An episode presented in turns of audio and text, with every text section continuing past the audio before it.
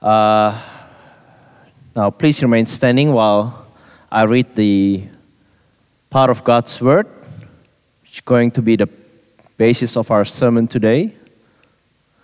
It's taken from John chapter 7, verses 37 to 32. It's actually the whole chapter 7, but just for time sake, I'm just going to read these, uh, the last 15 or so verses of chapter 7.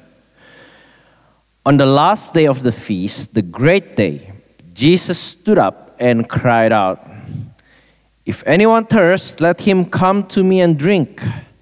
Whoever believes in me, as the scripture has said, out of his heart will flow rivers of living water. Now, this he said about the Spirit, whom those who believed in him were to receive. For as yet the Spirit had not been given, because Jesus was not yet glorified. When they heard these words, some, pe- some of the people said, This really is the prophet.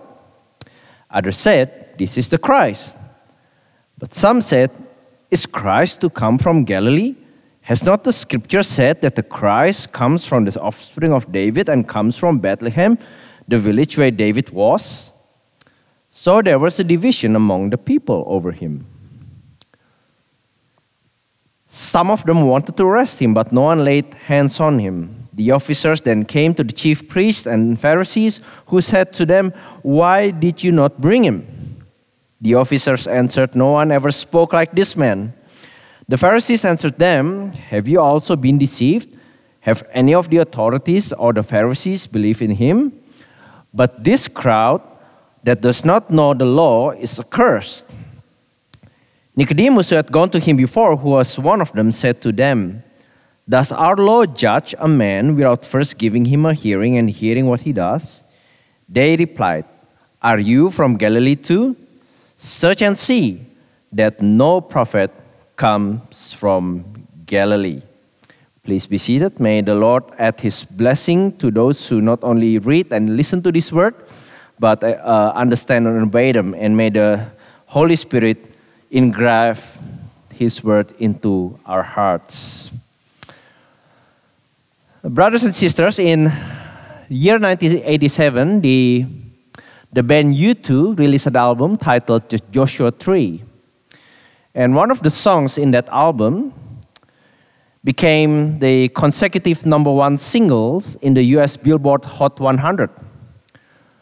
The song was critically acclaimed and received two nominations at the 30th Grammy Awards in 1988. Most of you haven't born yet, which is Record of the Year and Song of the Year.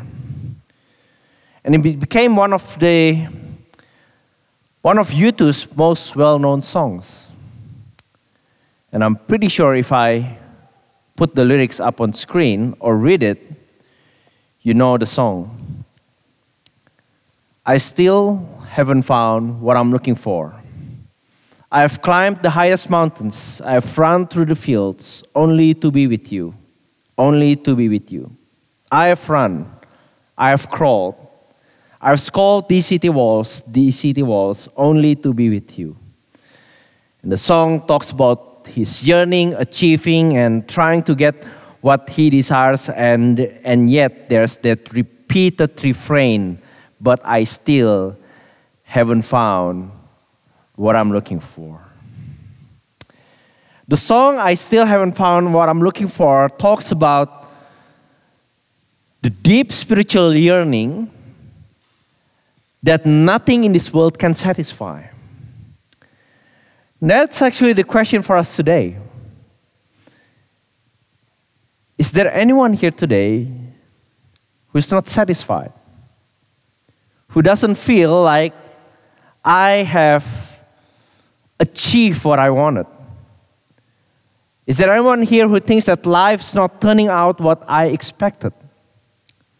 Disappointed? Or, like the song, I still haven't found what I'm looking for?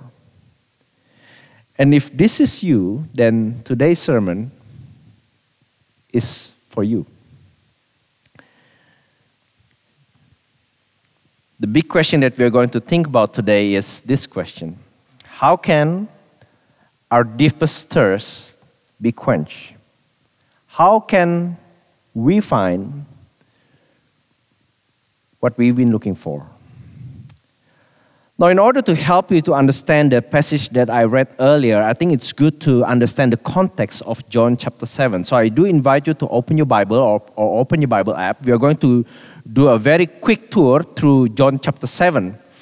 Now, this chapter happens during one of the major Jewish festivals. If you look at chap, chap, uh, chapter 5, there's a debate about the Sabbath, the observance of Sabbath. In chapter 6, coincidental with the uh, Passover, which is again one of the massive, huge Jewish festival. And now, in this context, in chapter 7, is what, what is known as the Feast of the Tabernacles, or the Feast of Booths, or the Ingathering. This, this happens in the next few chapters, chapter 7 to 10. It's actually, it is actually celebrated even until now, around six months after the Passover. It is also known as the Sukkot. And interestingly, I just found out last week, um, this year is celebrated between the 29th of September and the 6th of October. So if you have any Jewish friend, you can ask him, hey, how did you celebrate Sukkot this year? Um, in the next slide, you will see how they celebrate Sukkot. Apparently, they built uh, these makeshift tents with lights and celebration and dance and singing. It is actually one of the most popular Jewish festival. It's probably the equivalent of Christmas, guys. And because, again, uh, it came at the end of the harvest, and in, in, in their land, it's actually a change of uh, cooler to cooler temperature after months and months of drought and heat. So you can imagine it's very picturesque.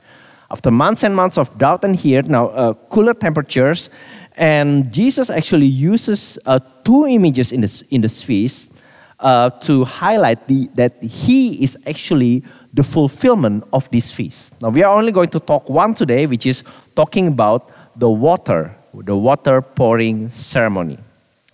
Now, as Jesus is about to go to this trip, if you look at uh, look in your Bible, um, you will find that um, the, the context is very important. You probably remember from last week's sermon, uh, chapter 6. Unfortunately, after insisting that he is the bread of life and the only way to take this bread is by receiving my death which is you know eating my flesh and so on a lot of his disciples got this offended uh, as you probably uh, recall and this is about six months after the event. So Jesus had become, you know, a little bit unpopular around the circle. He used to be the new kid on the block, the new hot thing, and now his popularity, in a sense, sort of waned in circles. And sad to say, ironically, not only among his disciples, but also in his family.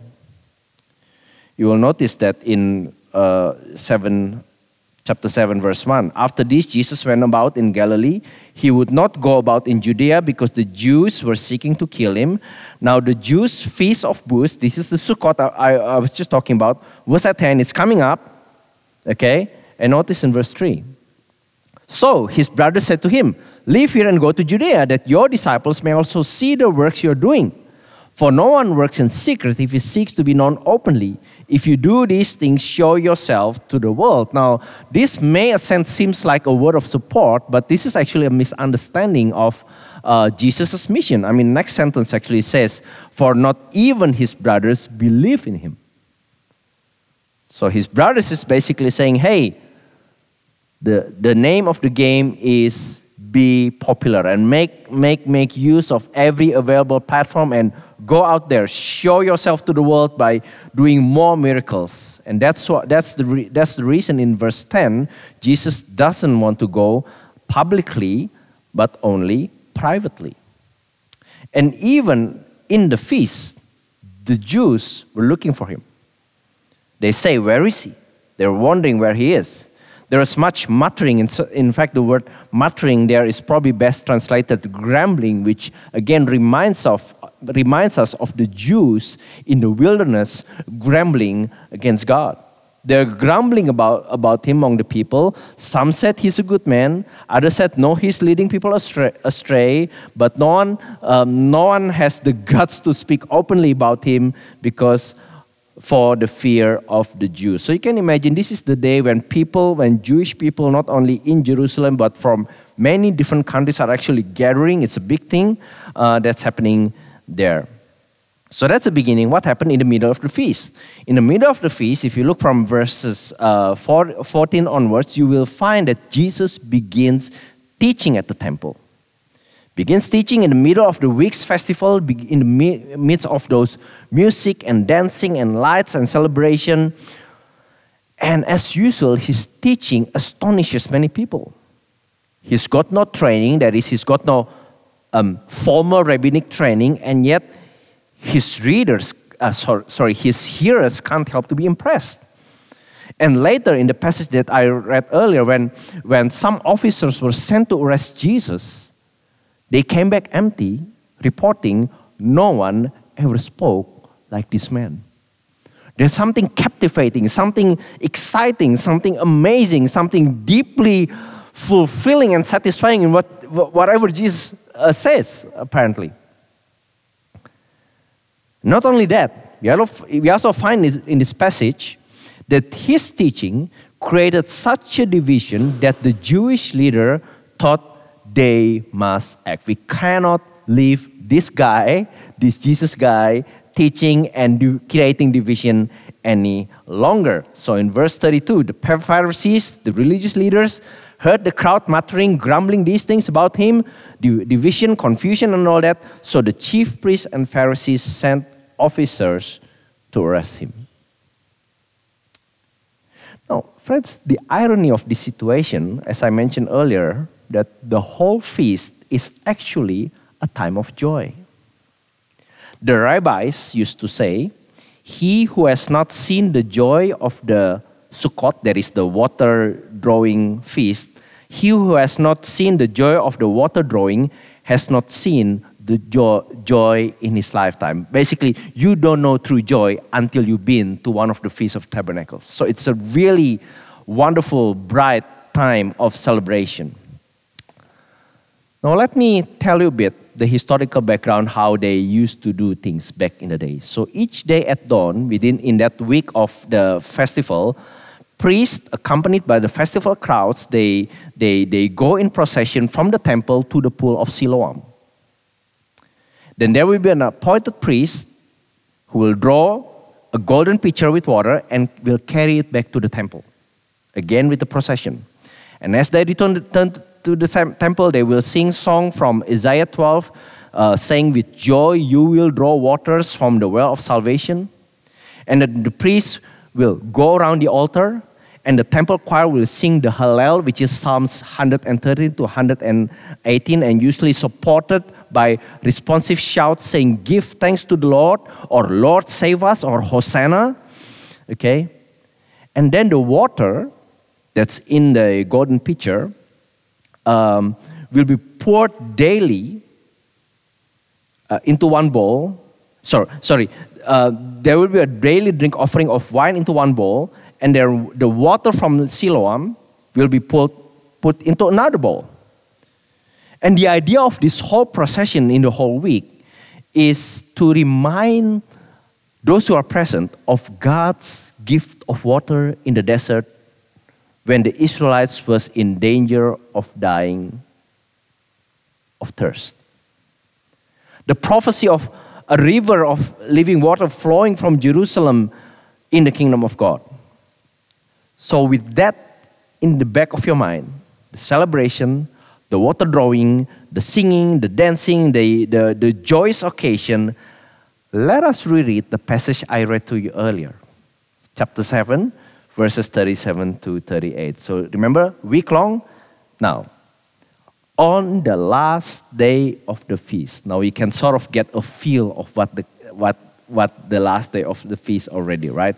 singing, dancing, water drawing. On that great day, Jesus stood up and cried out, If anyone thirsts, let him come to me and drink.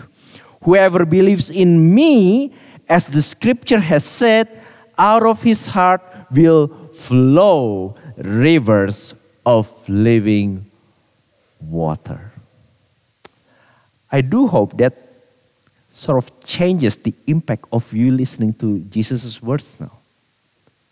There's water, there's all this symbolism, and then there's this rabbi, young man, standing up in the middle, crying out with a loud voice. In fact, the song that I quoted earlier by U2, it, it is said that uh, the singer, Brian Eno, purposely sing that particular song in the upper register to describe a spiritual yearning that the song is trying to tell us.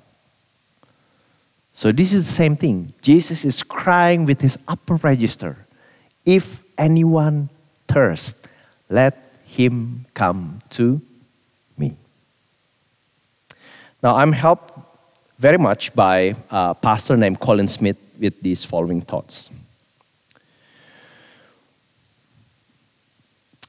What Jesus is offering to each one of us is basically an invitation. This is the great, greatest of days in the Jewish festival, the highlight of the days, that great day after a week long celebration. And the irony is, Jesus has to stand up and cry out and say, If anyone is thirsty. That's the irony, isn't it? Big celebration, lights, dancing, water, singing. But yet, the Lord of the universe, the one to whom we sing majesty, worship his majesty, still says, if anyone is thirsty. He's basically saying this all this big celebration is nothing. It's a big fat zero if you do not find what you're looking for. Same with us today. We can come to church, sing, sing praises, be part of ministry team, go do various activities. And I'm sure some of you have experienced this and yet still haven't found what we're looking for. And it's quite interesting. Jesus' invitation is actually quite unrestricted. It has two very simple low bar qualification. First, it says if anyone. Who is anyone? Anyone. Doesn't matter who you are, where you at, what kind of background, skin color, language, rich, poor, smart, not so smart, pretty, ugly. If you are anyone, then this invitation is for you. And not just anyone, it says if anyone's thirsty. Obviously, Jesus is not talking about thirsty of H2O, water. He's talking about anyone who has not yet found ultimate peace. Anyone who is dissatisfied. And I'm pretty sure if I ask every single one of you today, there has to be something or someone or some kind of situation or some kind of thing in your life in which you are not yet satisfied with. Right? I hope so. And Jesus is saying that if this is you, you are invited. It's a very low bar, guys. Interestingly enough, in our satisfaction, in our search for what we are looking for, we all do what we think bring us the greatest degree of happiness. What will make us happy? It's one of the reasons why people um, dress up or don't dress up. It's one of the reasons why people go spend as much money as they can, can on themselves or very thriftily not spending at all.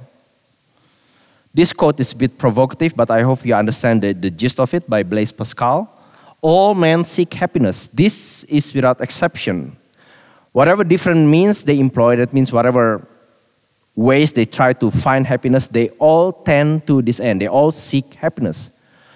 The reason why some, go, some is going to war and others avoiding it is the same desire in both, attended with different views.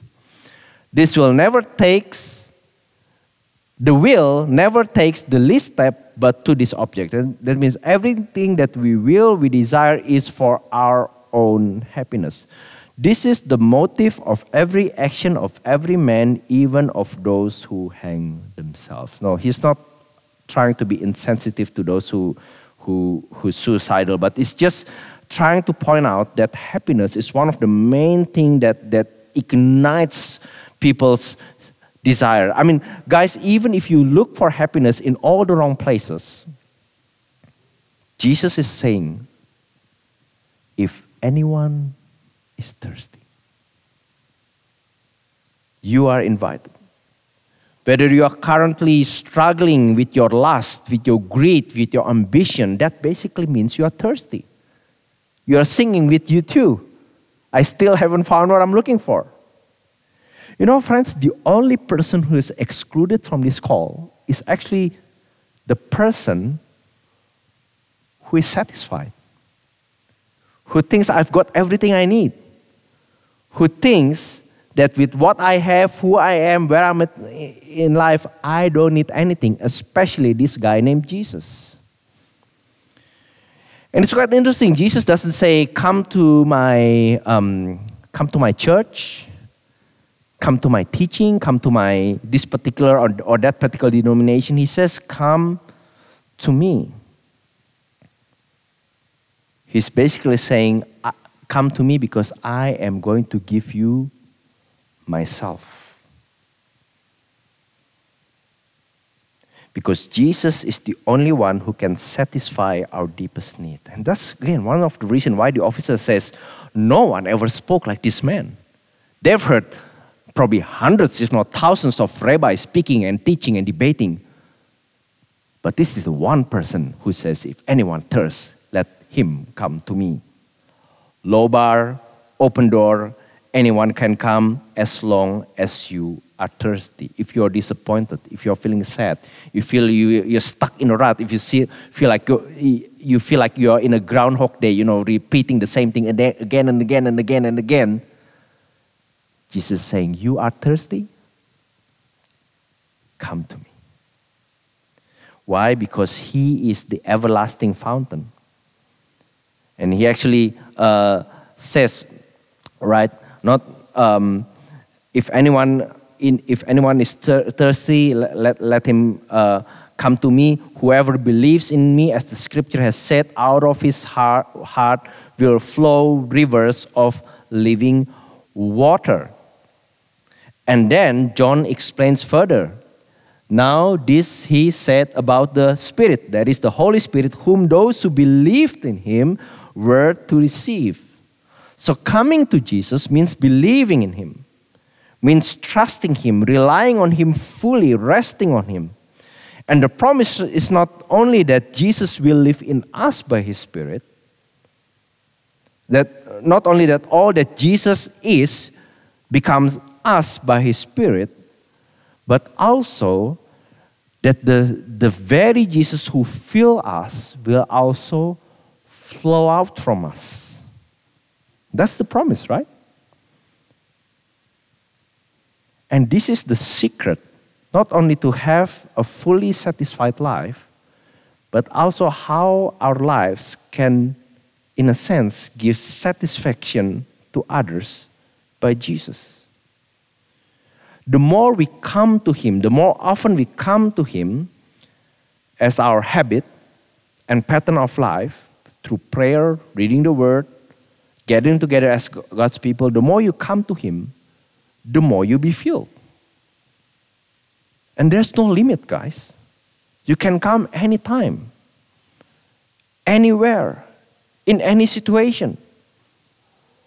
So if you want to be, if I may put it this way, if you want to be a better Christian, a better person, a better husband, a better wife, a better child, a better granddaughter, a better in law, a better worker, a better student, you become better ultimately by continually coming to Jesus.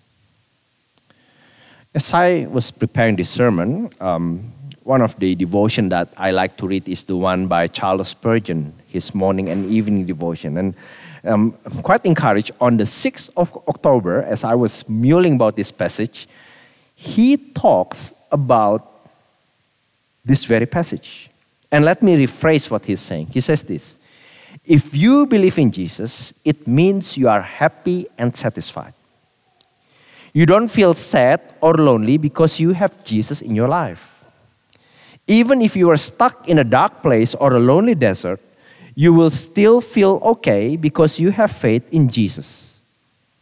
Even if you lost everything you had, you would still be okay because your heart trusts in the Lord. Before, before you have Jesus in your heart, it's like you're always hungry. You're always thirsty. You're always wanting more. But when you have Jesus, it's like your cup is full and you don't need anything else. You might still want to know Jesus better and be closer to Him, but it's a happy kind of wanting, not a sad kind of wanting. So if you feel like you have everything you need with Jesus in your heart, and you just want to know Him better, keep coming to Him like a thirsty person drinks water. And Jesus will always welcome you and say, Come, drink as much as you want, my dear friend.